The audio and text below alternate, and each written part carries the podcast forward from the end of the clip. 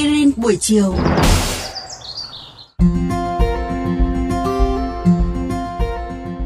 Thân chào các bạn thính giả.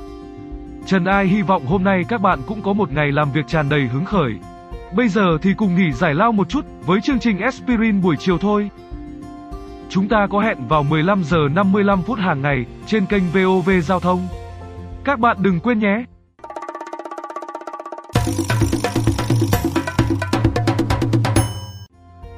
Hôm nay chúng ta sẽ cùng tìm hiểu về chủ đề môi trường, một chủ đề vẫn nóng lên từng ngày bởi tính cấp thiết và nghiêm trọng của nó.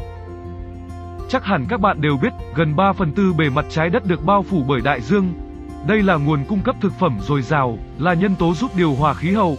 Và tất nhiên, cũng là một điểm đến tuyệt vời, đặc biệt trong những ngày hè nóng bức như hiện nay.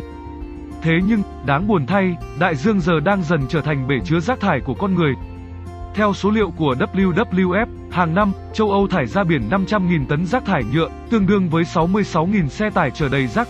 Khoảng 700 loài sinh vật biển trên toàn thế giới đang bị nhựa đe dọa, với 344 loài đã được phát hiện bị mắc kẹt trong nhựa. Riêng tại các vùng biển nổi tiếng với ngành dịch vụ, như biển Địa Trung Hải, thì mỗi khi hè đến, lượng rác tại đây lại tăng lên tới 40%. Quả thực là những con số đáng sợ, phải không ạ? Rác thải mà khách du lịch để lại sau mỗi lần ra biển thì chắc ai cũng dễ dàng kể tên, nào là chai nhựa, túi đựng đồ ăn. Nhưng sự hủy hoại mà con người mang đến cho biển cả không chỉ dừng lại ở những món đồ hữu hình đó đâu. Những năm trở lại đây, sau kết quả thu được từ nhiều nghiên cứu, chúng ta đã phát hiện kẻ thù mới đáng sợ với đại dương, mang tên oxybenzone và octinosa, hai loại hóa chất phổ biến được sử dụng trong kem chống nắng, có tác dụng biến tia UV gây cháy nắng thành loại nhiệt vô hại cho làn da, Tiến sĩ Greg Dow, người đã tiến hành nghiên cứu chuyên sâu về tác hại của kem chống nắng với đại dương, cho hay khi hai chất này xuất hiện trong nước biển, chúng sẽ được san hô hấp thụ. Tiếc là san hô chẳng hề hay biết đây là loại thức ăn cần phải tránh xa. Các phân tử nano của oxybenzone và octinosa phá vỡ chu kỳ sinh sản và sinh trưởng của san hô, cuối cùng dẫn đến hiện tượng tẩy trắng.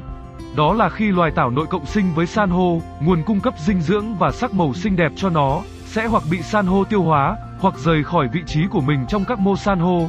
Sau một thời gian bị tẩy trắng, san hô có thể chết dần vì đói.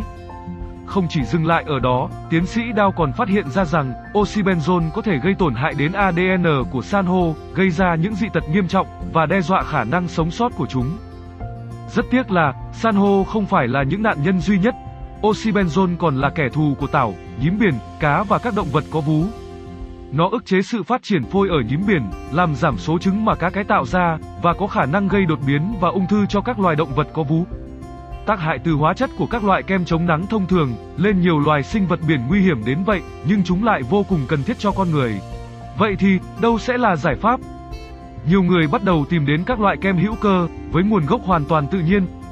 Thế nhưng, tiến sĩ Đao khẳng định, tự nhiên không đồng nghĩa với an toàn cho môi trường, nhiều loại dầu thực vật có thể gây hại cho các dạng san hô, như dầu bạch đàn hay dầu hoa oải hương, lại rất được ưa chuộng trong các loại kem chống nắng, dưỡng da và chất chống côn trùng. Một nguyên liệu phổ biến khác là sáp ong thì lại tiềm ẩn nguy cơ bị nhiễm thuốc diệt nấm và thuốc trừ sâu. Vì vậy, dù là hữu cơ hay sản xuất công nghiệp thì sản phẩm cũng cần được xét nghiệm độc tính và kiểm tra nghiêm ngặt. Nhưng may mắn là hiện nay, vấn đề này đã được chú ý và đầu tư nghiên cứu.